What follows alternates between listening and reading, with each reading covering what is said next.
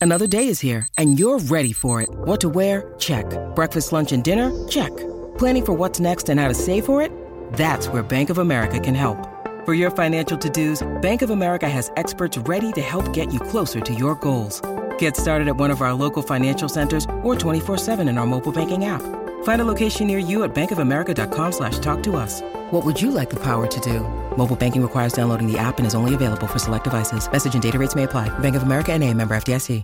At Evernorth Health Services, we believe costs shouldn't get in the way of life-changing care. And we're doing everything in our power to make it possible. Behavioral health solutions that also keep your projections at their best? It's possible. Pharmacy benefits that benefit your bottom line? It's possible. Complex specialty care that cares about your ROI? It's possible. Because we're already doing it. All while saving businesses billions.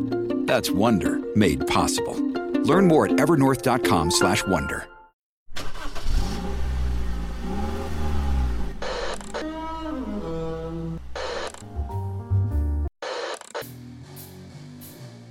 Music. Music. Horror. Horror. Subculture. And, overall, overall badass. Welcome, welcome, welcome to Kettle, Kettle Whistle, Whistle Radio. Radio. With your hosts, your host, Dave, Dave and Sean. Sean.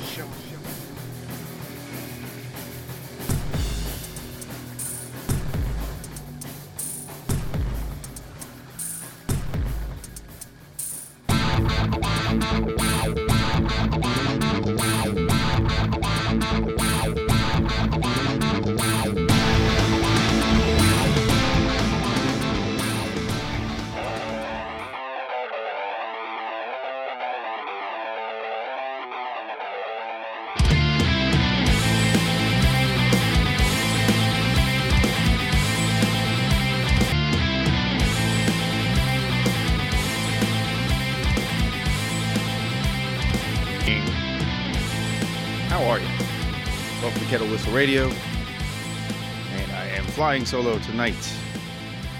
What can I say? Captain Sexy. Sean's been having a rough life. And uh, he does post the stuff on, fa- on Facebook. I don't really have to reiterate. But yeah, he's having a rough time. So he's not here tonight. He'll be back, and boy, will he have stories for us. And we got some great shows coming up.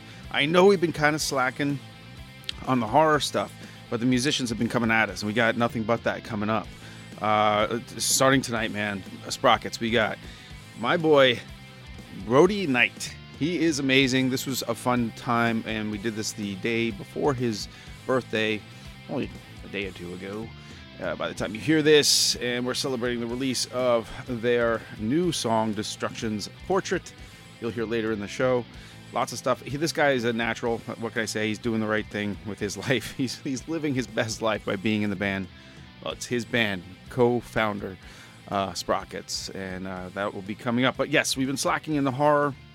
It's out there. There's lots of it, and you could always go to the Queens of NC-17 if you go to our, our this is our you know our the, uh, what do you want to call it the mothership uh, society13.com. It's society-13.com. We always screw that up, me and Martise. And Martise does the pop-off show, pop culture and she has some cool stuff and interviews too. Uh, but yes, tonight here on Kettle Whistle Radio, you, you will get Brodie Knight of Sprockets fame, and there is a great history there and a great future ahead for these guys. And uh, so back to horror. I'm gonna actually I'm gonna dig into this. I, two things I mentioned, I think, on another show here. Uh, this uh, this came out uh, last year. Uh, Voyage to the Deep in graphic novel format. Nice hardcover. Uh, celebrating Sam Glanzman, w- his work, Voyage to the Deep, which was uh, published 61 to 64 or 62 to 63 in that range. Silver Age of Comics. You could hear Jet Marie in the background shaking one off. But yeah, Voyage to the Deep, four issues, kind of stellar for its time. Silver Age of Comics. This graphic novel is brought to you by, well, Sam Glanzman, of course, but no. Introduction by Stephen R. Bissette and an afterword by Rufus Dayglo. You should know the name Dayglo, and you do. Uh, but here, Voyage of the Deep. This is a good read, a good little graphic novel celebrating uh, nuclear submarines and their role, and of course, the sea itself in uh, ocean-going uh, adventures in comic books.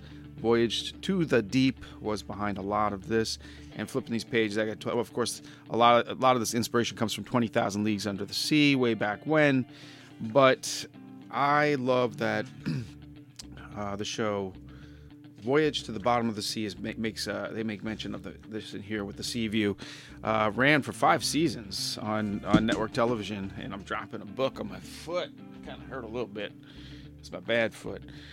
Uh, Seaview, yeah, Voyage to the Bottom of the Sea. If any of you remember Irwin Allen, we're celebrating him in this this graphic novel as well.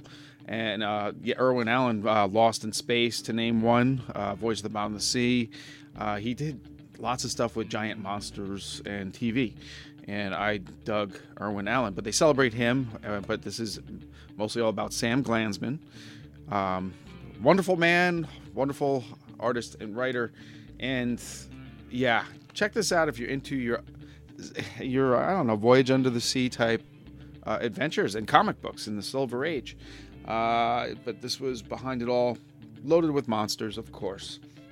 Then not so loaded with monsters, but uh, I have this other one. Joe R. Lansdale and Sam Glanzman once again got together and did Red Range, a wild western adventure.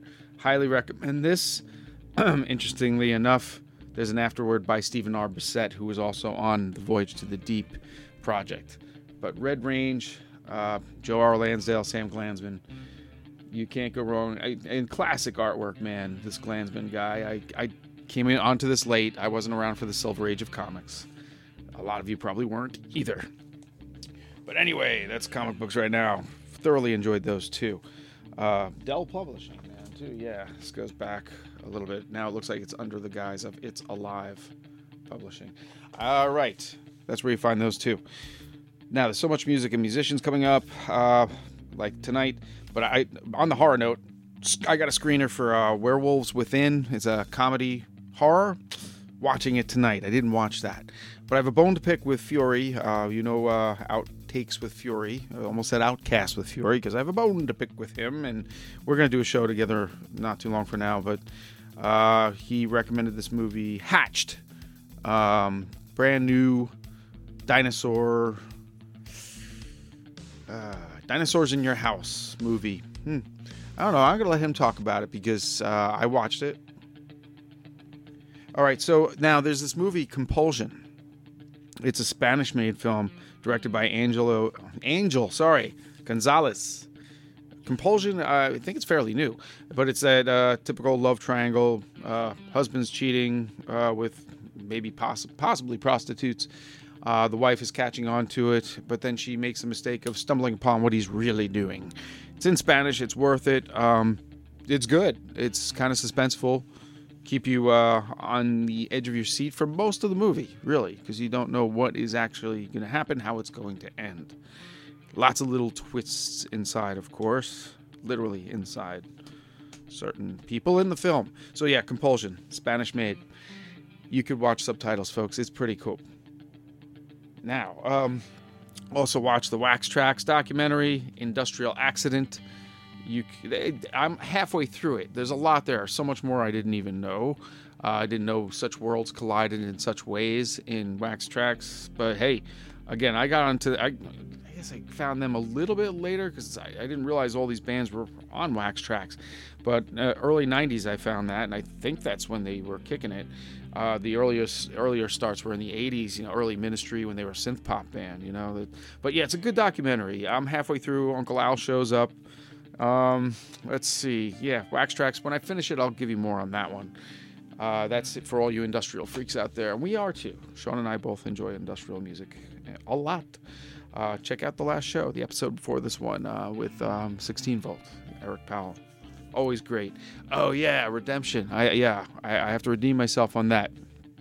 Had a technical difficulty. We were supposed to play Machine Kit at the end of that episode with Eric Powell but there was a technical difficulty. I, I, not really my fault, keystroke error, if you will. But no, it. Um, sorry about that. we'll play Machine Kid in the coming episodes, I'm sure. But honestly, you got one of my favorites anyway. So, yeah, check out Eric Powell episode, uh, the last. Episode. I don't know what number it was. We're in the 240s at this point. Okay, another film. Um, let's see. Oh, okay. I gotta say, first of all, before film, "What Drives Us," the Dave Grohl docu series where he interviews bands and such.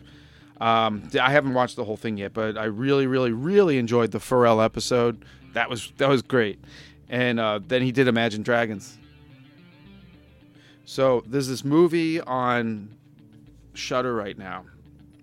This I recommend. I can't wait for the Queens of NC-17 to talk about this one too. Uh, Vicious Fun. Okay, Vicious Fun. Come on. All right, the title got my attention right there. I'm thinking low budget, whatever, could be fun, but it was more than fun. Directed by Cody Calahan, with Evan Marsh playing the Joel character. And Joel, a caustic 1980s film critic for a national horror magazine, finds himself unwittingly trapped in a self help group for serial killers. Yes, fantastic. And you hear Jet in the background. She's shaking it like crazy right now because she enjoyed that with me. Vicious Fun was great. I had a lot of fun with it.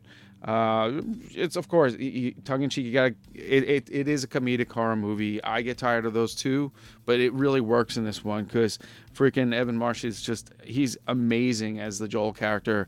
I lived with a guy just like this once. I, yeah, my roommate Scott. Yeah, you're out there. You might listen to this. You remind me of Joel in this film, or he reminds me of you. So yes, watch Vicious Fun and have a good time with that one. It's a good time. Definitely. You could probably watch that with uh, even your novice horror fans, and they won't ruin it for you by talking through it. Maybe. Maybe. And uh, that's all for uh, for now until we get back to you. Um, go to burningballpublishing.com if you want to pick up uh, Dr. Peeler, Demon Psychiatrist number one. It's there. It helps the show roll. We're trying to get issue two is halfway done, but we want this series to roll out, so your help would be awesome. All right, and uh, let's see. Let's we're coming up here with uh, Brodie Knight of Sprockets. Great interview. I hope you enjoy it. Let us know. And uh, what more can I say? We're going to start it off with uh, Matchbook Strike. You have the Cinderella syndrome, but your umbrella's catching all the symptoms of a broken down system.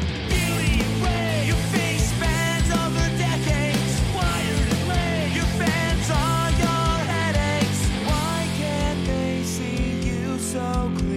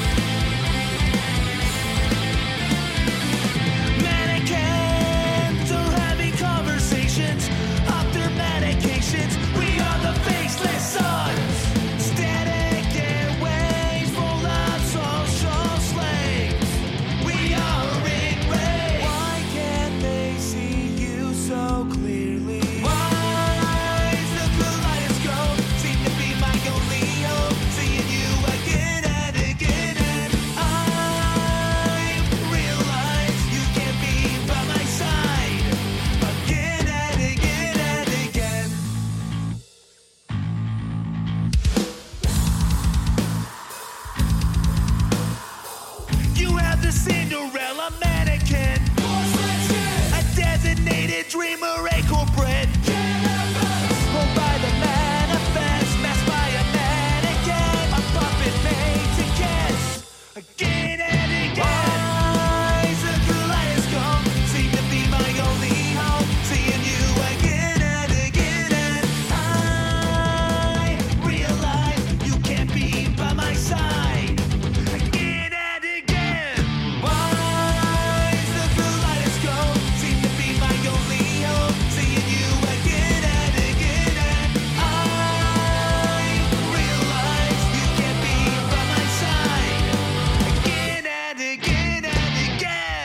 Hi, this is Martin Atkins from Public Image Limited, Killing Joke, Ministry, Nine Inch Nails, Pigface and the Damage Manual, and Murder Inc. and Brian Brain, and you're listening to Kettle Whistle Radio. And folks, friends, and fiends, thanks for coming to Kettle Whistle Radio once again and listening to us. We have a new fiend on the line today, and I just happened upon this band, Sprockets, and I'm a big fan. And we have Brodie Knight on the line right now, vocalist and guitarist. And I don't know, are you the leading man here? Are you behind all the scenes? Yeah, you know, not you wouldn't know by how I'm dressed, but yes, I am the one that kind of runs the show a little bit. Um, I, I come up with a lot of the songs, and uh, I'm like the bare bones to everything. And the other guys are like the, perfectionists. You know, they're like the the talent. They're the guys that make it all all look nice and, and sound good. Kind of bring everything to the table. Um, you know, I do all the filming and editing for the videos, and I do uh, the artwork for the merch and the covers, Right. write the songs. So yeah, I'm I'm doing a little bit and um, I, I kind of it's kind of my my nature. Like I think I'm a little bit of a control freak. So That's a good thing, though, because the results are, are there. I wanted to give them a little bit of a visual. You are wearing, I believe, it could be a Mrs. Santa Claus outfit. I'm not sure, but you're definitely. I I have green gloves, so I'm guessing I'm gonna be the Grinch soon. all right, all right. And I don't I don't know why. I was just told I had to do it. And I said I have I have a, a, a radio interview and and they said, well, you're gonna have an outfit then. And I said, oh, okay. And literally two minutes ago, I put it on. I knew you were kettle So- whistle material, my friend. Yeah, I yeah, I don't know what's happening, but when I do, everyone else will as well. I'm sure. Hey, what can I say? So, all right, Brodie Knight of Sprockets, thanks for joining us. Uh, again, I, I would, I've, I've read your band. They say pop punk party music. Um, would you agree with that? Yeah, I don't know what we are. Okay, Um, even better. I I know that we get thrown into the pop punk thing, and I think a lot of that is because of the bands that we played with and associated with in the Mhm. past, and and I know that we have a we have a little bit of that sound, I think, um, but we also have like a melodic sound Indeed. that's kind of um, I would lean I would I guess it would lean more towards like a like an alt rock or something. Okay. I'm not really sure. So I don't know. I think it's like it's really just like what song are you listening to for us? True. Um, it's like it's almost like I have like three different projects, and I'm just like, oh, this song would be great for this one, and this one would be great for this one. But instead of having those three projects, because I love the band and the people associated with Sprockets, we just put it all into one one thing, you know. So I don't know what we are. One unique Uh, package. wherever you want us to be, I guess. And uh, I think I read from Boise, Idaho to Las Vegas, Nevada. Now is that correct? Yeah. Um, me and Dave, the bassist, we met when we were in uh, junior high in Boise, Idaho. And we picked up guitar and bass together and we taught ourselves and we played in bands together before we were in Sprockets. And um, I was I was born in Vegas. He was born in Idaho. Hmm. And so I'm when we got a, a drummer uh, that was also born in, in Boise, he was willing to move to Vegas we picked up and moved after uh, recording Medicated Empty, which was our second album, Mm-hmm. and uh, made our way back to Vegas. And then, and now we've had two new members Mhm. added on to me and Dave, and uh, and they're all from Vegas. So I think we're more Vegas now I would say. than we were Boise. Uh, we were only in Boise for a few years as Sprockets uh, compared to what, how long we've been here. Yeah, so reinventing yourself is always a good thing. Uh, I'd say, yeah, Yeah. yeah. So, would you consider yourselves a residency there? Do you have regular clubs you're playing in or going to play in?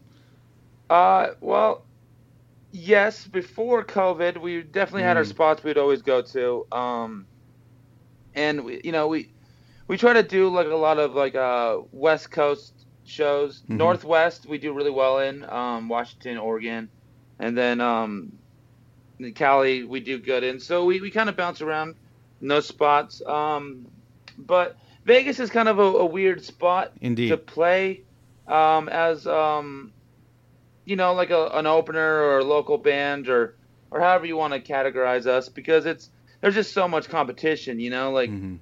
uh, there's residencies from all the biggest artists in the world Right. you know every other night and and then you got all the festivals that come in here so you got to kind of pick your your shows and, and what you're gonna do and um And I, my favorite place in, in Vegas is Evel Pie. It's like a little pizzeria place that the backyard has shows and, and it holds like 50 people.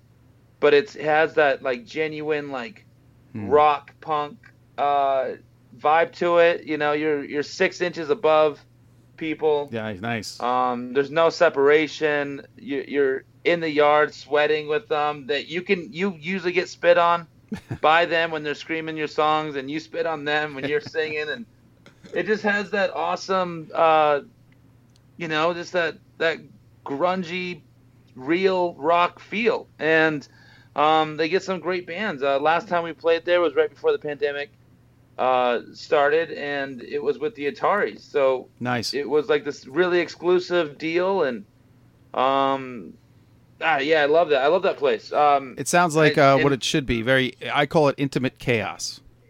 intimate chaos that's exactly what it is that's perfect Indeed. Oh, dude, no, I'm just so excited to have you on. And uh, you, got, this is not your first rodeo, obviously. Uh, you you worked with uh, M- MXPX producer Mike Herrera, yeah and that was earlier. Was that on the Medicated Empty album or no? yeah that was Medicated empty um he uh we were we we were touring before that we only had like we had this album that we don't even release now Hmm. like it was we love the music in that album but we had no idea what we were doing when it went into the studio Okay. and uh, like the the engineer at that time was just telling us to record whatever. There's no click tracks. There's no like Hmm. organized. It was no. It wasn't organized. Like it was just chaos. and uh, we were playing as fast. We were on like energy drinks, and we were nervous and just playing as fast as we could, as if it was like a show. And it just turned out horrible.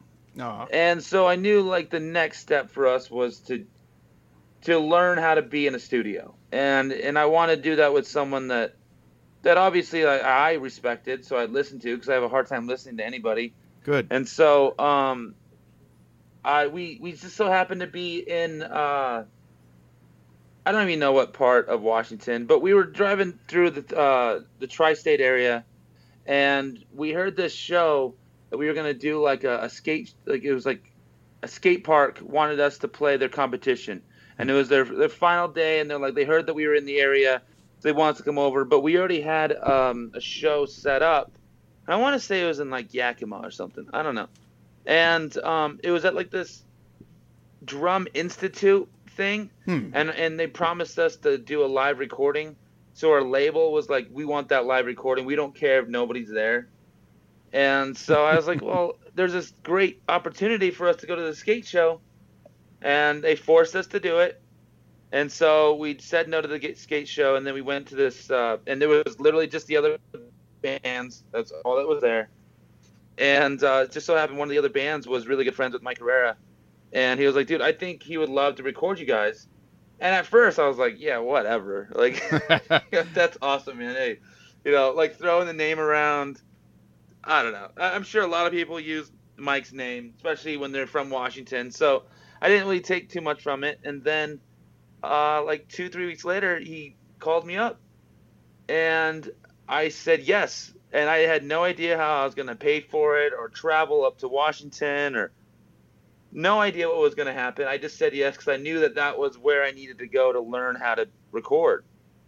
And it wasn't just a, a situation where i walk in and, and record. It was like i we went there and we stayed at the studio. It's like a studio house called monkey trench studios and you live there. Like you can stay there. And so i lived there for like a pretty pretty like a long time. I mean i feel like a long time. Not like months or anything but Weeks. a lot longer than any time I've ever been in the studio before. And uh, so I learned so much there, and then it just kind of flourished from there. And then, you know, like all the the connections that he's associated with started playing with us, and then, you know, our second album or our third album was with Jesse Lawson from Sleeping with Sirens. He produced it, and and now we're to that point where we're producing ourselves. And well, we're not producing ourselves. We have a producer, but we're recording everything at my house. And uh, you know, just that that moment with Mike Herrera changed everything for me, for us. You know, like our style of music changed, our writing style changed, Really? um, our show, our show presence. We did some shows with MXPX, and he had another project called Tumbledown that just learned so much from like an acoustic level to a high energy level. Uh, he's like the best mentor in the world. And it's exactly what you needed because I guess it sounded like you, it was like harnessing kittens with you guys. Yeah, it was like he. It's funny because he was he would tell us in the in like the studio some songs he'd be like, "Wow, this is a really good song. Everyone's gonna love this song." And then the next one he'd be like, "This song is shit. Are you sure you want to record it?" And I was like, "Yeah, I love this song." And he's like, "But it's shit. It's bad. It sucks. You know that? I mean, it's saying it's like it sucks. It's bad." How, how did And I that was like, feel? No, no, it's good. It's good. Come on, man. And he's like, oh, okay. And uh, me and Dave, the, the bassist in Sprockets, both agree that that song is the worst song on the album, and he was right. Wow. And we, we should have we should have listened to him, and we would have had uh, close to perfect album for us, anyways, on on our capabilities and what we could have done if we'd have just taken that one out. So he, he knows it. He knows his stuff. I mean, he taught us a lot. How did that feel to hear that though from him at first? Was did your stomach like just like sink? He's like the nicest guy in the world. Absolutely the nicest guy in the world. So i took it like wow it must be it must be really bad. You know like i remember that feeling too like in the in the because i was singing it at that point. We already did the the music to it and i was doing the singing and he was like sucks man. I don't know. And i was just like oh it must be really bad but I, I, I like it a lot so we're gonna keep it Oh my god! No, I'm just I, I, I can't imagine. But then again, you you need that guidance too, I guess. When you don't want to listen, sometimes uh, I don't know. Five percent of you has to listen.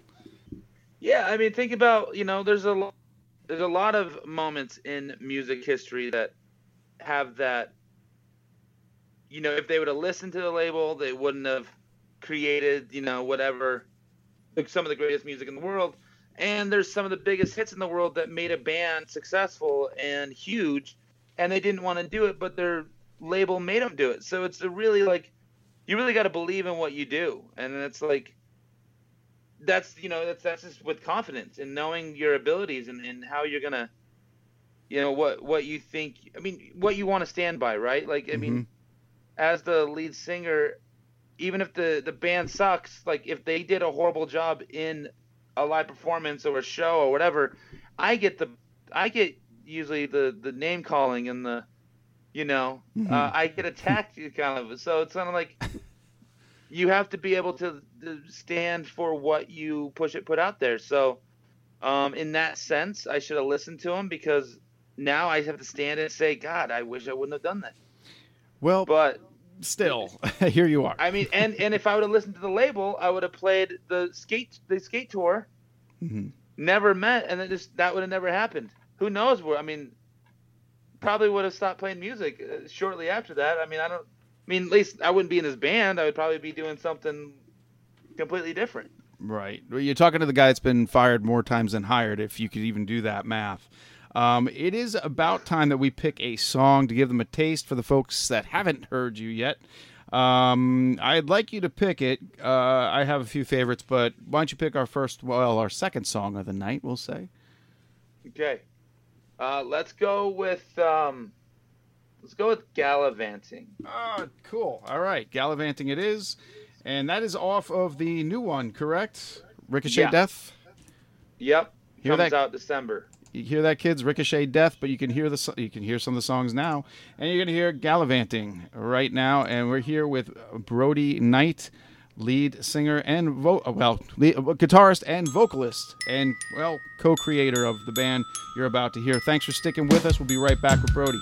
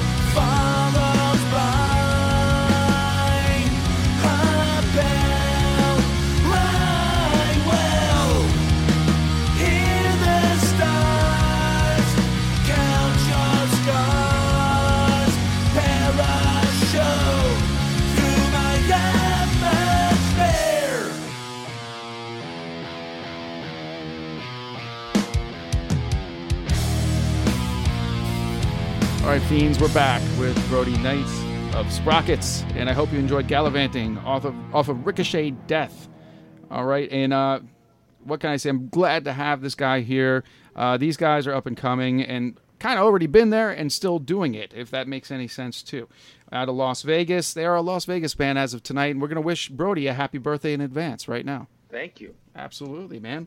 All right, so Medicated Empty, uh, you had a single, Uniform Mascara. I, I, I'm getting this from your website. Um, I normally don't do that type of thing, but uh, it, it was featured on NBC's Life uh, season two. Yeah. That must have been. Was that a surprise that hit you out, or did you guys pitch it?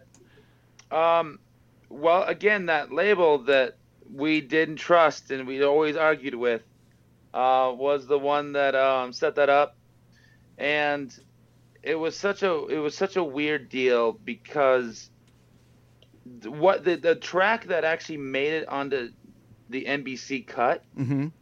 was our demo version that we recorded in some dude's like like closet right. you know like uh his name is jonathan he, he's amazing it, for like this is how it all turned out and the the performance that he was able to get out of us was amazing but it was you know it was like it was like a little deal outside of his house type thing and um you know it, it definitely wasn't as thick as the final recording um that was on Medicated Empty Okay. and so I thought for sure when they told me Uniform Mascara was going to be on it, I thought for sure it was going to be the one we just recorded with Mike Herrera, and it was going to be the, the good sounding one, the one that's on the radio. And it was the demo version. And I was I've always thought like that's amazing to me that that was able to slip through there like that. you Well- know, so um, it, it was kind of a it was kind of a trip for us because a lot of emotions. It was like the first time we ever did anything like that, and um, Mhm. I don't know, like our grandmas love that show, so it Hey, was, all right. it was cool. That's awesome, man. There's nothing more punk rock than that. You got a demo Yeah, it was ver- fun. demo and it was version. like the scene where like everyone dies, Oh, it's- and it's it's like the entire song too. So it was great. I mean, it was fun. Does it get more punk rock than um, your grandma's favorite show? Grandma's watching. It's a demo version, and it's an NBC major broadcast. That's Yeah. somehow you slip that by the censors. I love it. Yeah. So I, I, you kind of answered this earlier, but um, when did you actually find your sound, or is it constantly evolving? I would say it's it's constantly evolving, but I, I do kind of stick to the, in uh like the I guess the MXPX bouncing soul, Mm. um Blink. I kind of I, I feel like those are my, like I can I can write us if I okay if we need a song that that I feel like is a good live show but it's singable and and catchy and um I kind of resort to that sound I think Cool. um you know like Matchbook uh, it kind of has that feel that that I'm kind of talking about, and hmm um, self-made um, on the last album kind of has that same feel, and graffiti, and it's all kind of that. That's probably why we get that pop punk, because those are the songs that usually people are, are singing along to, and they they know more Of when course. we play it live, and then um, as far as it goes to like melodic side. I feel like those are those are just moments that I have that I I'm like oh wow that's pretty good, and then I kind of like I I very hesitantly bring it to the band. You know, I do like a demo version of something or kind of I kind of fiddle with it and then uh I bring it to them kind of like, "Oh, I don't know. do you want to are you guys going to like this?" And um in Medicated Empty, that album, the biggest songs on it were the the melodic so- songs. And I think that like like you know for Mascara and Safety Nets and, and Medicated Empty itself were songs that really us like our own name, like it was like our own sound. Like it was like kind of a new sound. I, I always said it was like um Thrice, Deftones, and Rise Against mixed together. Great mix. And I always thought I always thought that was like a weird combination until like a few years ago when Thrice, Deftones, and Rise Against were all touring together, and I was like, oh man, shit, maybe I was onto something. I think yeah, Like- hundred percent. kind of go in and out of that, and that's like a ever growing moment. Like um, those songs are really genuine too. Like it's not like I sit down and I go, oh, I'm gonna write a song today, and those songs come out. It's usually kind of like those are like the deeper songs. I feel like they always have a deeper meaning, and uh, it's more of um like a vulnerable spot for me. And Okay. so That's cool. I guess that's I guess that's the trick. Like if you hear the the melodic side of us, that's the more vulnerable side. The the the punk side is more like I'm just ranting, Mm-hmm. or you know, I'm just trying to to have some fun, or you know what I mean that that kind of. So it's depending on my mood. That Like, makes uh, perfect sense. or something. Makes perfect perfect Verge of sense. Uh, no, it makes perfect sense. Um, uh, let's let's talk band members. What is the current lineup? You mentioned Dave. Dave Schwaller is on bass. Mhm. Uh, he's my oldest friend. Uh, we grew up together. I, I I don't think I've I've been in like side projects with other people. Um, so I've never been in a band. It's always been with him. So um, uh, he's more than just the bass player. I mean, he's definitely a huge part of Sprockets. Um, and then we have Matty DiCarlo, which is our drummer.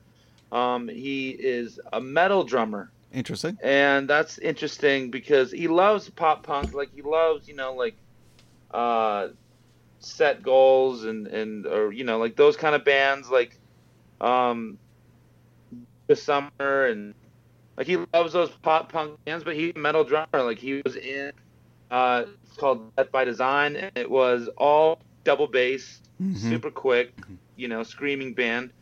And then um, Jesse Magani as our lead guitarist, and he is so good. We were always a three piece before we found Jesse, and Jesse is so amazing at guitar. He's so how he how he writes and adds to my music is insane. Like when I give him music, the things he does to it and the ideas he has, and he doesn't have to sit on it long. Like he just a natural. He hears it once, he goes, "This is where the song should go," and then he kind of creates that moment, or he adds what the song's missing. He's so phenomenal. Um, and so it, I would have never been uh, in a four piece. I don't think if it wasn't for Jesse.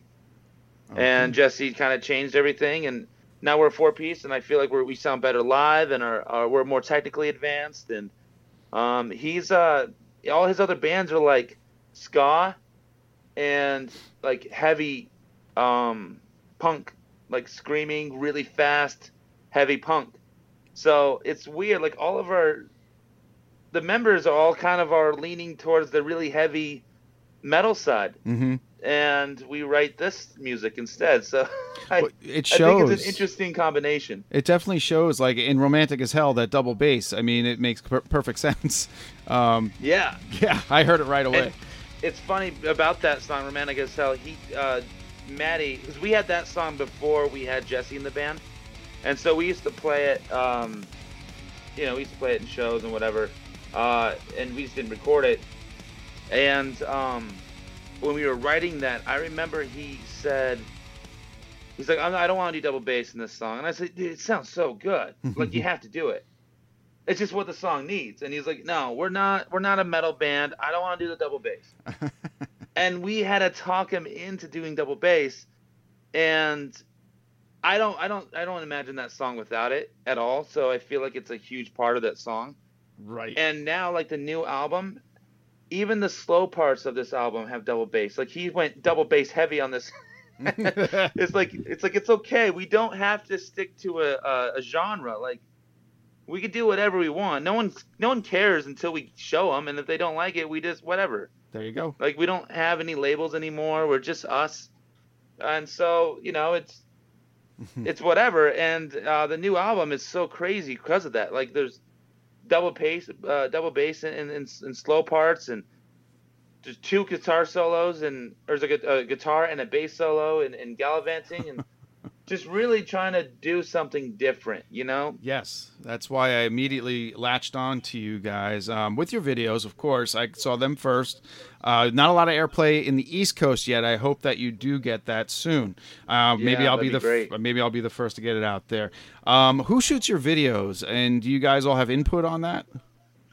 the first one um the first one i mean i i come up with the concepts usually uh for the most part of the songs and then um for timeless fiends Mhm. i and this is all the new stuff the old stuff we always paid someone to do it and um, not always, you know, happy with everything that the video had to offer. And um, when you're paying for something, I feel like you have a different perspective on the the work itself. And Hmm. so uh, this time we wanted to take control and just do it ourselves. And if we failed, then we learn from it. And and I felt like we I, I would put the most time and effort into it. And um, if it didn't work, you know, I'm obviously the person that would say that we can change it. You know, for the most part, I think that.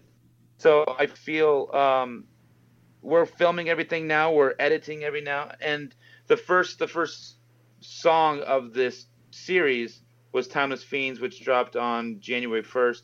And we had our our producer, Morgan Wright. He's like the secret member in our band. I mean, Ah. he's in everything. He plays piano in songs, and he's our engineer, he's our producer. Um, and he was our director for that video. Cool. But then everything after that has just been um, us. Uh, my wife does all the costumes, and like and what you're wearing right now. yes, Let me reiterate, Yeah. folks. He's he he feels very Grinchy right now, so he is kind of dressed like the Grinch. Yeah, yeah. It's uh, it's. I think that's the. I think that's what's gonna end up happening is uh, Grinch finish tonight. Um, but I uh, she does she does all that. So like, I mean, she picks up my clothes and everything, and um, a lot of the a lot of the time she's like the cinematography of it. Like she Cool. um in the acoustic song we put out, the Orbit of Leo Crustacean. She was on that filmed everything for that, and the shots were amazing, and um and so we kind of just take turns with um you know how we're gonna do things and and coming up with ideas, and uh, it's been working out. I mean, you know, obviously since I'm the one that's like editing everything and uh I have all the content to go through. I I do look back on them and I go, I wish I would have done things different. Hmm. But I'm pretty happy with how they're coming out. You know, I feel like they're a little bit more creative and different than if we would have paid someone because Narcissistic Lush Yeah. just came out. Yeah. And I had people that are in the industry that are like directors and, and, and whatnot that told me after seeing that video that I should not release it and it's it's gonna ruin everything I've been working for. It's horrible. It goes against everything that video is and like and then I had people like, you know, big celebrities um that are like, dude, this is one of the coolest videos of all time. I like it. And so I feel like it's that if we'd have paid someone to do that video, it had never came out. It would never even happened. It would have been something completely different because it went against what you're supposed to do in videos, I guess. but um, so I'm, I'm, I'm we do it, and I'm happy with it because it's just a new. It's, I feel like there's so much more like passion in it, you know. Absolutely. I, I harken back to like the Beastie Boys making their own videos back in the 80s and moving on to the Ramones later on. By the way, I did see all four Ramones while they were alive. I always brag about that. See, But- that's amazing. Yeah, it was pretty freaking amazing, but I am older. Uh, yeah. Yeah, that's great though. It's great. But yeah, Beasties used, to, you know, if you ever watch the home video stuff they had, I mean, it's them. You got to know them. They sold themselves. And I think that's what you guys are doing big time. the I, I went to New York when I was I don't know I was like 19 or something, and yeah I was 19 because I celebrated my birthday in New York that year. Um, and Nice. I uh, I was doing uh, like I was doing some acting stuff, and so I was there for a month. I was there for quite a while, and I met a lot of people in that time frame, and um, every single person, no matter what spectrum, what culture, where you lived, was obsessed with the Beastie Boys. I'm from Long Like- Island, so yes, you do get that. Yes. it's in. I was so blown away. Like, and then when I, I was talking to someone in a deli about it, I was like, "Wow, everyone loves the Beastie Boys." And they're like, "Yeah, you you. It wouldn't be surprising if you walked into people's house and with their family photos, you'd see like a framed picture of the Beastie Boys. Like they are loved." It's very true. Here. It's very true. Um, and I was just like so blown away by that. And actually, it, it made me, it turned me on to Beastie Boys a lot more than I was already, because I just thought it, I thought that was fascinating that they were able to uh, grab that many people's attention yeah. and hearts. Just being themselves. Yeah, and I, so I really ended up loving the Beastie Boys after all that. It's always a great place to delve into. Uh, hey, man, do you write all the music and lyrics? Is that you, or do you share that duty with the other I, guys? I do write the music and lyrics. I mean, there's a couple songs that Dave takes full control of, and arguably, arguably, like they're our best songs to a lot of people. A lot of people think that those are our best songs, and so um, I won't call you sweetheart.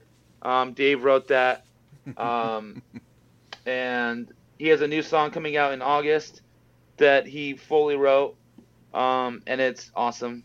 It's all about the uh, quarantine and the virus and the whole deal, and yeah. um, it's a ukulele song. So talk about like literally going all over the spectrum. Awesome. That's- That is Now- awesome. We're breaking into that now. We're breaking into ukulele stuff. I just bought my Um, niece, a six-year-old niece, a ukulele. It was the best thing I ever did. Oh, dude, Dave got one, and he has not. He walks around his house. His wife is just always like, God. Everywhere we go, he has a ukulele in his hand, just playing. I love so he like, he has like five or six songs that uh, we've talked about releasing that are all ukulele songs. Oh my god, So- that's great. You know, I I, don't know, but yeah, he does. He does write sometimes, um, and uh, you know, everyone writes their own parts. You know, I, I very rarely ever say you have to play this for guitar and you have to play this for, um, you know, bass or whatever. I, I usually just come up with the bones. Uh, sometimes I come up with the the riffs, like in um, "Romantic as Hell." I came up with that guitar piece, and hmm we all thought that was good enough. We didn't have to add anything to it. And then sometimes he adds amazing pieces, like in uh, "Fluorescent Fire." He added that, and that was never there. It was always just the the, the rhythm guitar, and Oh, uh, Okay. so I mean, everyone does their fair share of writing. You know, it's just the the usually the the main ideas come from me, and then, um, th- like I said, they make it better. You know, like our Collective. demo versions are bones to what it is final product. It's a huge difference. I like that. So you introduce it, and it just kind of filters down to the rest of them. Yeah. Uh, well, it's cool, man. Uh, we're gonna play "Romantic as Hell" if that's okay with you, because Yeah, that's a love that favorite. We'll go into that next, but before we do that, one question here before we rip into a new song: If you were not making music, what maniacal path would you be following right now? Oh, dude. Um, you know, I honestly, I would probably be. Uh, it's something in like marketing, advertising. I, I like the like the. I have to be creative. Creative. Okay. So- hmm um i have to be creative. So it just like the challenges of being creative is a huge deal for me. So being marketing um which i've done you know over the years i've done marketing things for people or uh, merchandise for people and i like to like experiment in that stuff. So um that or or writing really really bad jingles like ones that you hate but you'd sing along to in like 10 seconds i would i would really dig doing that job just jingles all day That's awesome. I could totally see that, and maybe that is a future for you later on. Who knows? Just the, little the side project. jingle guy. Yeah. I love it. I Yeah. love it. All right. Well, uh, we're gonna get back with Brodie Knight from Sprockets. I'm Dave. Uh, yeah, no co-host here tonight. That's a long story. There was some, uh, well, some fire situation. He put it on Facebook so I can talk about it. Uh, fire erupted in his neighborhood, and some of his neighbors lost their houses, and uh, he had to be there to check on his. He's okay. Uh, Captain Sexy will be back again. There's always some drama, but he is okay. I got to let the folks know that. Uh, but let's get into some romantic as hell. And we'll come back with Brodie Knight of Sprockets. And thanks again, sir, for being here. Yeah. And thanks Thank for you. dressing like the Grinch. No joke. folks. We got pink hair too, green gloves, and he is definitely wearing a Santa Claus outfit. All Yeah, right. Those are green gloves. Stick by us, folks.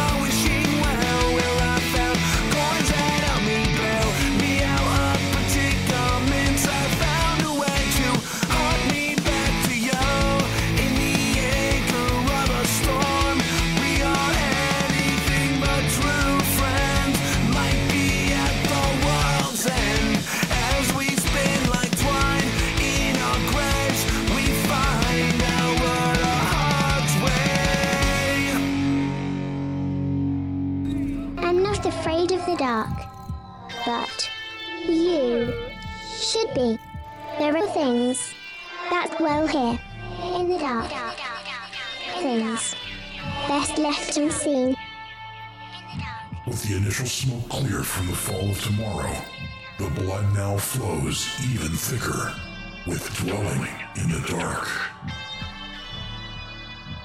Eleven stories. All bits of the same mysterious puzzle, fitting together with horrific parallels to its predecessor. Get ready for new, truly terrifying tales set in the broken world from the fall of tomorrow. Take a closer look at what's now dwelling in the dark. If you dare. Available on Amazon in traditional print and ebook. Get your copy today. Visit www.fairlydarkproductions.com for more info on the author and his work. We are back and we are romantic as hell. Hope you guys like that. And did you listen for the double bass? We were talking about it. I hope you paid attention, motherfuckers. All right, so here we are with Brodie Knight, frontman of Sprockets, and I'm very proud to have him here. And uh, they have a release coming out, folks. Very exciting, July 23rd. Probably by the time you listen to this, um, since we're recording on the weekend, and it is his birthday tomorrow. Uh, wish him a happy birthday, belated, after you. listen to this. Uh, but yeah, there's a new song coming out. Um, is that what's it? Destructive Portrait? Destruction's portrait. Destruction's Portrait. Okay. and it's about the idea of um, being very close to a friend and um, being scared to want more from that because you don't want to ruin it. Ooh. And so both are kind of just keeping to themselves with it. And there's always that one thing like that fear is holding them back. And it's just like uh, the song, the message, the overall message is just, you know, fuck it, just do it. Beautiful Just idea. Try. Be happy. Like you're supposed to be best friends with the person you're with. You know, like you're not supposed to just be attracted to them. Mm. You got to be close to them, and uh, the the best relationships start as friends. So Yes. go for it. Indeed, indeed, you are correct. That is a beautiful idea. I, I love that somebody's finally not afraid to write a song about that. That's very important. We've all been through it, and I married mine, Yeah. so I.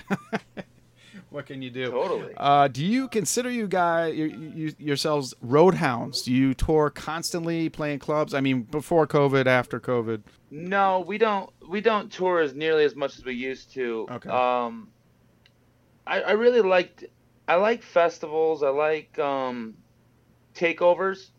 Those are my favorite kind of shows. Um, I mean, if we get if we get offered a like a a, a good opening spot for a, a decent band, Mm-hmm. then for sure I would take it. Or if you know we had something that was starting to light up and and you know we'd probably take take it to the road. But um, you know when we're just in in the in the middle of we don't really know what's happening. We're releasing here and there and recording. Uh, we just kind of play festivals and stuff. And um, I mean, my whole thing is is focusing more on the on the on the music and the songs and the the presentation of everything. And uh, that's focused now. So I don't know. Um, it's hard. To, it's hard to tour now. I think because it's there. Like, that's what the internet is. You know, like Yeah, right. five years ago, ten years ago, you toured because you couldn't get out to people Mm-hmm. And you wanted to to expand and now it's like you could do all that from your house and and control it. So you're not you know you don't have to worry about sound guys being drunk and not doing a job or you know you don't have to worry about you know, bands messy people stealing your stuff or you know whatever happens on the small on the small scale of touring when you mm-hmm. don't barely have any money or you know you have a very small budget or you're driving all night to get to the next gig and then mm. you're just like a zombie the next day you don't have to do that as much anymore i don't feel like and and i, I just I, like i said i enjoy the creative process so we do more of just uh, the this stuff you know like right.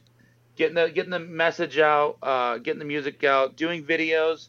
Um, we weren't always heavy on videos. I don't know why. Uh, I think the last album could have like Romantic as Hell could have used a video. Uh, Self Made and and Graffiti did get a video, but it was kind of a different. It was a weird situation. Um, and so I we're starting to do that, and we're gonna see how that goes. And obviously, it's going uh, good. Um, because everything against us as far as quarantine and, and, and pandemic and everything. Um, and we're still kind of growing and flourishing. And we like to see that. So we're kind of sticking to that. And uh, we'll see what happens. I mean, I know next year we're talking to uh, some people about festivals and stuff. And, you know, when you, when you play festivals, it's almost impossible not to get some more shows from it because you're just mixed with so many other bands yeah. and um, we haven't played any shows yet. We haven't gotten in a situation where we're talking to the bands and doing whatever, and we haven't really been pursuing it. So I don't know what's gonna happen, but I like what's happening right now. I like being around my kids all the time, you know, and and home with the family, and um, wake up and do morning rites, and just trying to like we already have like 15 songs for uh, of demos the next album that Love we're it. probably gonna start recording soon. So Love it. That's awesome. um, you know, just uh, focusing on on being a better musician is the most important thing right now. That sounds Not about great. selling out shows or or even selling the songs. Like we, if you don't buy it, you know, whatever. If you steal it or download it or whatever, we don't care. Just it's about us being better musicians and growing from that and writing music that we're proud of. You know, like I think too many people are worried about what people think Yeah. and we yeah. just don't care. We like it. We like when you like it and people like it, but we don't care. If you don't like it, it's not gonna not gonna break our hearts. You know, it's not for everyone. Which actually, uh, you have a quote that I, I adore. I actually cracked up in front of my wife today saying it. We make music for people who like our music. it's Yeah. subtle and hilarious at the same time. Yeah, no, it's uh it's someone said that he was like, well, so if no one likes you, would you keep see- keep making music? And I'm like, yeah, you just wouldn't hear it. You know, like that's okay. I've went through years where people don't hear shit. You know, like um and it's so weird how just timing and luck play in this in this game yes. because I definitely think um, there was some some uh, pretty good bangers on Armageddon, Pigments, which is uh, our third album, and they never really got the attention until recently, like just out of nowhere. And it's because we've been doing these singles, right. and so people are starting to check out like our older stuff and everything. But we went through a moment where it was like, wow, really, no one's listening to us, and like we're not. And it was because we didn't, we weren't doing the right things marketing, right? Like we weren't, we weren't doing the right things as like, um, as as thinking of it like a business. Because I do think of it just like let's be better musicians, let's just write better music. And it's hard for me to kind of take it to that business level hmm but we're trying to do it now, and and hopefully it works out, and and uh, hopefully we can continue to do it. I mean, I it everything's done in my house, so I'm gonna keep doing it regardless. Even if the band was like old and and like we're like in crutches and wheelchairs, and I wouldn't care. I would still be doing it. I'm gonna be like I, I like Johnny Cash is like that. You know, like his last show was like when he was like 80 something years old. Yes, exactly. I'm okay with that. right. You know, like be 80 years old playing music. It, I, I'm no shame in that. Like, Brodie, I'm, I'm telling you, I think that's amazing. That Brodie, that's why I, I actually do this show. It- Mostly, it was uh, 13 years ago. Is built on my hatred of terrestrial radio, and uh, it, it broadened from there to the fact that uh, just what you're saying. Um, we have older bands on here, and we have newer bands like yourselves, and brand spanking new band. The whole idea is we have anywhere from 20 year olds to 60 year olds listening that may have missed an album or two along the way from back in the 90s, even you know, and they're like rediscovering the older bands. And right now, Yeah. the, you got older folks listening to you. They're like, wow, this is like the punk rock I used to listen to. You know, like I grew up Dead Milkmen, and now I listen to Electric Six. It's you know, there's all kind. Do you like Electric Six? You know what I'm talking about? Yeah, I've heard about them. They're fun. They're Uh, fun. I heard I heard one of their songs and I forgot to check them out, but I do I do want to check it. Yeah, out. you do. I did like it. I recommend uh, friending Dick Valentine. He'll get you out on the East Coast. He's he, he, New York and Ohio in between. He he. Yeah, we, we- I think we're going to see them next week. But anyway, that being said, Cool. uh, the reason you're, I think we're doing this for the same reason. You get the music out there, whether people are like it or not. You're going to expose them to something they didn't hear, and that's what I like doing. Um, I want to ask you this: Any hellacious moments that have unfolded on stage? Do you have any amazing or hellacious stories on stage? Um, there's a lot of there's a lot of just kind of weird. Mishaps. Yeah, like um, I've definitely had like wardrobe or wardrobe uh, malfunctions where my pants fell off. There you go.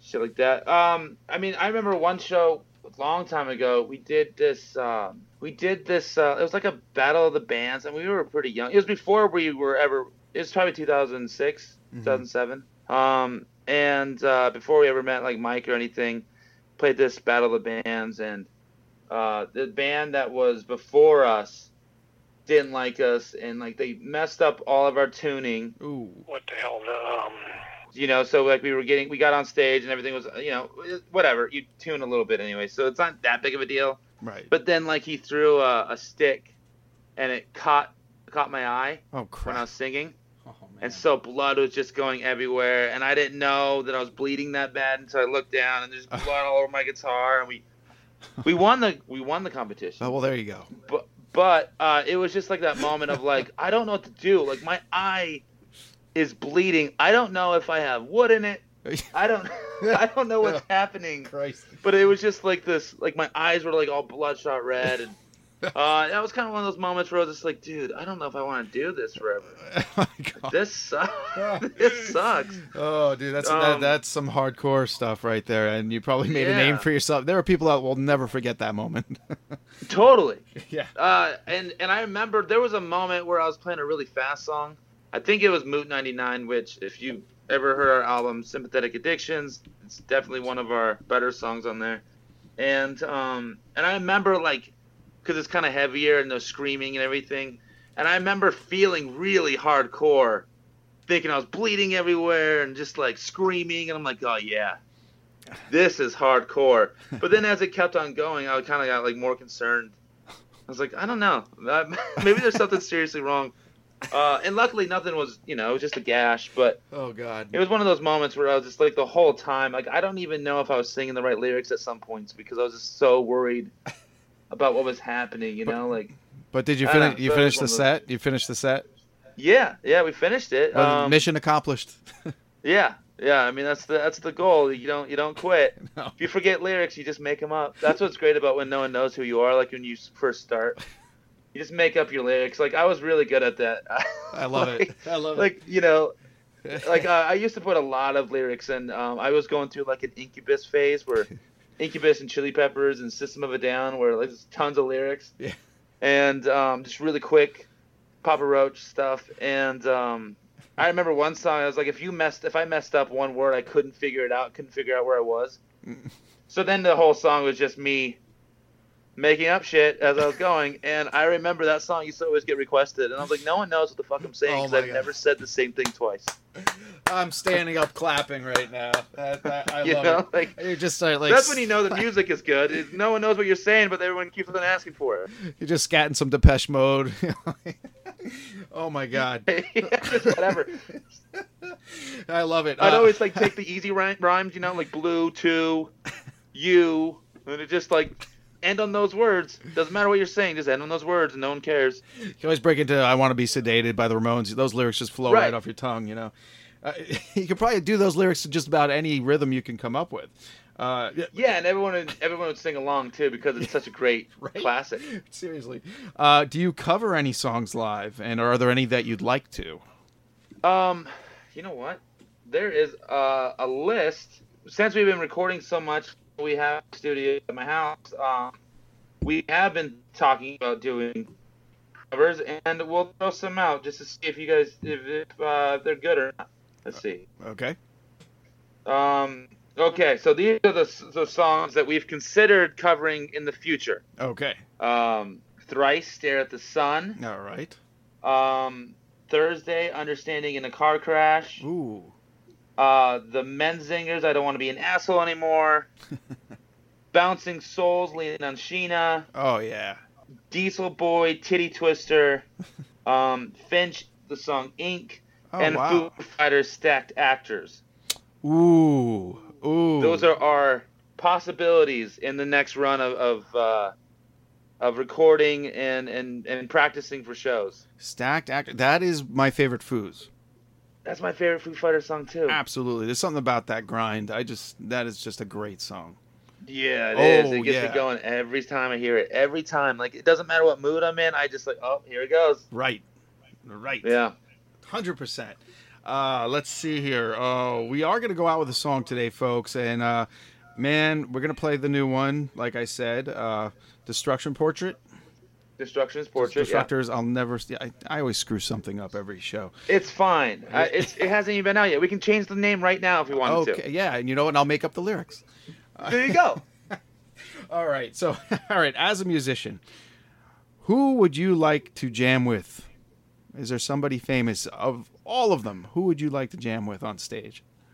There's uh my I have two that I always uh, think of and um recording, writing, and and jamming with. Uh, definitely, I would love to um get experience with Dave Grohl. I know we Okay. just talking about Dave Grohl. yeah, uh, Foo Fighters, but Dave Grohl would be a huge one. Uh, mostly because I love that he does a raw edits. Yeah. You know, um, and in Armageddon Pigments, uh, like self-made, that is 100% untouched raw. Like that's, um, we we mess with the levels, but how we sound is how we sound. There's no auto tunes or corrections or, you know, like it's just that's it. And I and we did that because I loved how the Foo Fighters do that. Mm. Um, you know, every song, even the back, like you know, uh, our our songs sometimes like the backups will have auto tune on it or something. You know, like to make it sound prettier. Um, we don't really use it, but we use effects. You know, like reverb and chorus and stuff to kind of make it uh, easier on the ears sometimes. And that album, most of that album, we didn't do any of it just because I wanted, I, I want that rawness, and that's Dave Grohl all the way. hmm And uh, the other guy, um, John Feldmann, Okay. from Goldfinger. Uh, what he's done for music um, as a performer, as an artist, um, Goldfinger was a huge, uh, you know, launch for punk rock and, and ska and, you know, a lot of the big bands that you love today. I'll look up to him. Um, that's a huge deal. Uh, he really led the way in a, in a lot of ways. And then, you know, he found some of the greatest bands in the world some of the biggest bands. If you don't if you don't think they're the greatest, they're definitely the biggest bands. Um, you know, like he helped discover the Used, um, Mm-hmm. and he produced um, he produced a sh- shitloads of bands like Sleeping with Sirens, the Used. He produces he produces Blink One Eighty Two now, and yeah, he has that new project that's doing all the the new kids like Yungblud or, or, or Mod Sun or something, and you know like I don't even know what's on his roster, um, but I know Mod Sun is on it um, and that's a that's a huge you know he's a huge uh, position in in today so like it's like three generations of music he's helped uh, guide in this, and it's it's hard for this kind of music to be on the mainstream. Mhm. And you know, I know like Travis Barker has a lot to do with it, but he's a huge he's a huge reason why it's even coming back around, and why you're hearing the alt ra- radio stations are now playing punk rock music, and they're playing the old stuff too, not just the new stuff anymore. You're so, right. You're right. um, uh, I have so much respect for that guy, and I would love just to pick his brain and record with them. I would love for him to produce us because he's just what he does. Like you think about all the stuff. You think like Sleeping with Sirens to the Used, the style of music those two are, and he's able to get the best out of both of them, and make them sound their own sound. They gave them their own sound. You know, like I know he did like Hilary Duff, and he like you just think about that. Like that's a real artist, and um, so I would love that time with him. Well, I'd like to see that happen, man. Um, I listen. I want to thank you for your time tonight. Uh, we will have to do this again, and uh, I can't wait to play more of your music. If I could fit them all in, I'd do it in one show. But you know, we should space this out. Uh, No, we're gonna I appreciate you. Thank you so much. Absolutely, we're gonna go out with that new debuting song uh, again. Uh, uh, July 23rd. By the time you guys hear this, it will be out. We're gonna go out with it. Um, and uh, one last thing here. Um, what Brodie Knight? What are you looking forward to right now? I am looking forward to. Uh, there's a song, uh, "Narcissistic Lush" just came out last. So we we're doing a single every month. Um, every month, a new single, a new video. Nice. August is getting two singles, two videos because we have 13 songs on this album, and it's all leading up to the the album release, uh, which will be in December. And last month was Narcissistic Lush, and, and it was uh, you know it was kind of a more uh, vulnerable side, um, and it was kind of one of those songs where I wasn't sure like if I should ever release or or like will the message be clear? Will people misconstrue it? And you know how things get twisted and am i going to be able to like justify if they twist it? Like how you know like i I just felt very uneasy about releasing it. And um it the feedback has been great on it. And so it's really gave me a lot of confidence in the last song. The last song is hey kid and it's the december release it'll, it'll come out with the album. And it's it's about uh, my the last words my dad ever said to me right before he died. And it i recorded i i wrote that song before i ever recorded like i mean it was it was in it was like in 2007 so i've been sitting on this song for a long time and i played it live at acoustic shows and, and Hmm. whatnot and i've always gotten um people have always asked to, to hear it again and requested it the next show and I just have never wanted to uh, release it because it just like it's just like so heart wrenching for me. Personal, very personal. Yeah. And uh, I just I was like I don't know if I want to cry every goddamn time I play this song. Right. And so um, enough time has passed, and and and now I'm so glad we waited because now Jesse is is on it, and and we have uh, Morgan playing piano, and um, it just became such a beautiful song. And so that one is our grand finale, I guess, and it's our slow song. It's a piano song. it's like a weird song to end with, but Mm-hmm. um, so I'm excited. I'm excited to see the feedback and and see if because that's a song I feel like will help people. You know, like Absolutely. there's some songs that I write that I'm really excited about to play live, and some songs I'm like, man, this might actually help somebody. You know, like hopefully I, I don't need to hear about it. I don't need people to tell me it helps them, but I feel like it will help somebody, and and that's enough for me to keep doing it. So So I'm excited about that. Hey kid, yeah, I'll be looking for that, and uh, I hope to see you do it live sometime. And I, you were talking about vulnerability. It goes back to that vulnerability. It might be the best thing that you ever did for someone else that just listens to it. You know? Yeah, I mean, you know, having a heart to heart with somebody you've never met before, but um, they don't need to feel vulnerable when they listen to music. Right. You know, like that's that beautiful thing about music. Uh, someone can speak to you and give them their lessons and and educate you and help you through and change your mindset, and you never once have to feel embarrassed for telling them or feeling that. You're just kind of talking yourself through what they're saying, and it and it's more personal to you, and it, you you're able to. Everyone has the answers they need. They just need help uh, getting their mind right. The, the Yes. the mind the, the, mental setting Yeah. to be correct so they can do it. And so um, that's I think that's the reason why I'm in music. I mean, I, I probably would if uh, music didn't help me and and and you know, uh, helped me grow the way it did, I would have never. I probably wouldn't care about music. I, you know, I'd just be. I like the songs I like, and that's it. But um, it helped me so much that I feel like I need to help other people, and so I will always continue to write those songs, even if everyone hated them. I would still write them, thinking that I could help.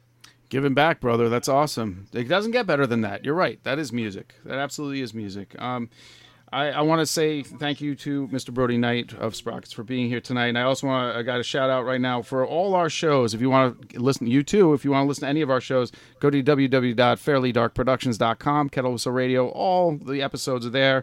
There's horror novels there. There's, there's comic books. You want to keep this thing rolling with us.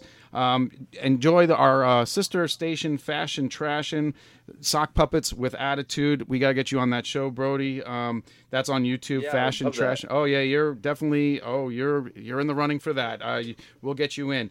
Uh, if you love your horror movies, folks, like we do here when we're not talking music, you go to Queens of NC-17, and those girls, bad dating advice and horror movies, and they strip down those horror movies to a level that no one should. But I love them. And the pop off with Martise, one of our other shows there, um, all pop culture stuff, man. She's that's my my partner Martise. And uh, if you want to see me, I'm going to be at the Mothman Festival in September. You can meet me. I'll be, of, of course, you'd rather meet my partner there, Heather Taddy, our paranormal expert, and she has a new TV show coming out, but I can't talk about it yet. But Heather Taddy will be there with me at the Mothman, or I'll be there with her at the Mothman Festival at Point Pleasant. And I want to thank D Factor for all the background music. And I'm at Fairly Dark on Twitter, the Twitterverse, and Instagram, Kettle Whistle Radio. Holy shit. I can't believe this paragraph I have to read every time, Brodie. This is where you should plug where we can find all your stuff. Okay. Uh, sprocketsband.com is the go-to for everything. Um, it's a link to uh, all the you know streaming devices, all our videos, our social media, our merch store, um, and you know there's just so many different ways to listen to music. So go there, sprocketsband.com, and then you can find whatever you want. And uh, and uh, there's articles about us and, and information about us, and um, and that's the easiest. Yeah. Perfect. And The uh, the merch is funny. Everyone gives us a hard time for it, but it's it's a little bread. You have to find the bread icon on the page, okay. and then that's how you find our merch. If that's, if I'll that's be I'll be for. going to the bread. I'll I got to get one for my co-host too. He's gonna want one. Uh, yeah. Yeah, well, it's it's fun. It's like a little like no one knows what the bread is, so everyone's always asking me, and I'm like, you got to find the bread. I don't know. Like- Find the bread, folks. Find the fucking bread. All right. Hey, thank you so much for doing this. Uh, we got to do it again. Um, Yeah. maybe, maybe before December, before the release, or hey, maybe before that. I don't know. I enjoyed talking with you, my man. Yeah, I enjoy talking to you, and, and uh, again, thank you so much. And um, if you ever need anything, let me know. I appreciate it. All right, and thanks for listening to Kettle Whistle Radio, folks. Empty house of faith, lost along the way. Maybe I will change. Records on the shelf, bottles by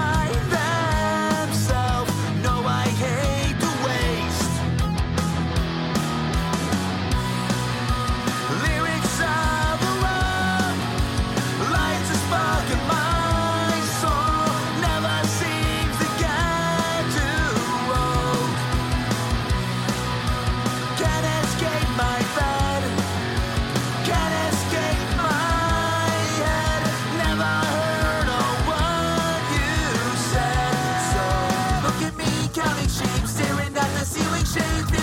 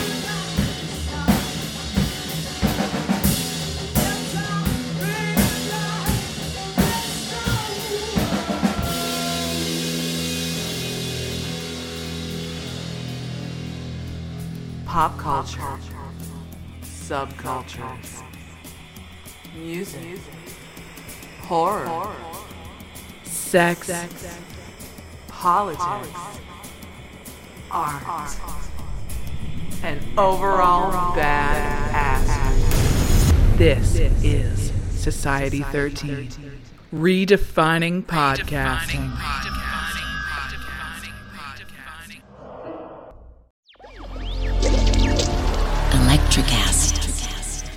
Welcome to the Candle Power Hour. Come with us backstage behind the scenes of show business spanning over four decades and bringing you the experiences that can only be told by the people who were there. Our guests are from the A list, the F list, and everyone in between. Get set for some of the most insane, hilarious, and inspiring stories you will ever hear. I'm Mercury, And I'm Diego. your host for the, Candle, Power, Hour. Electricast.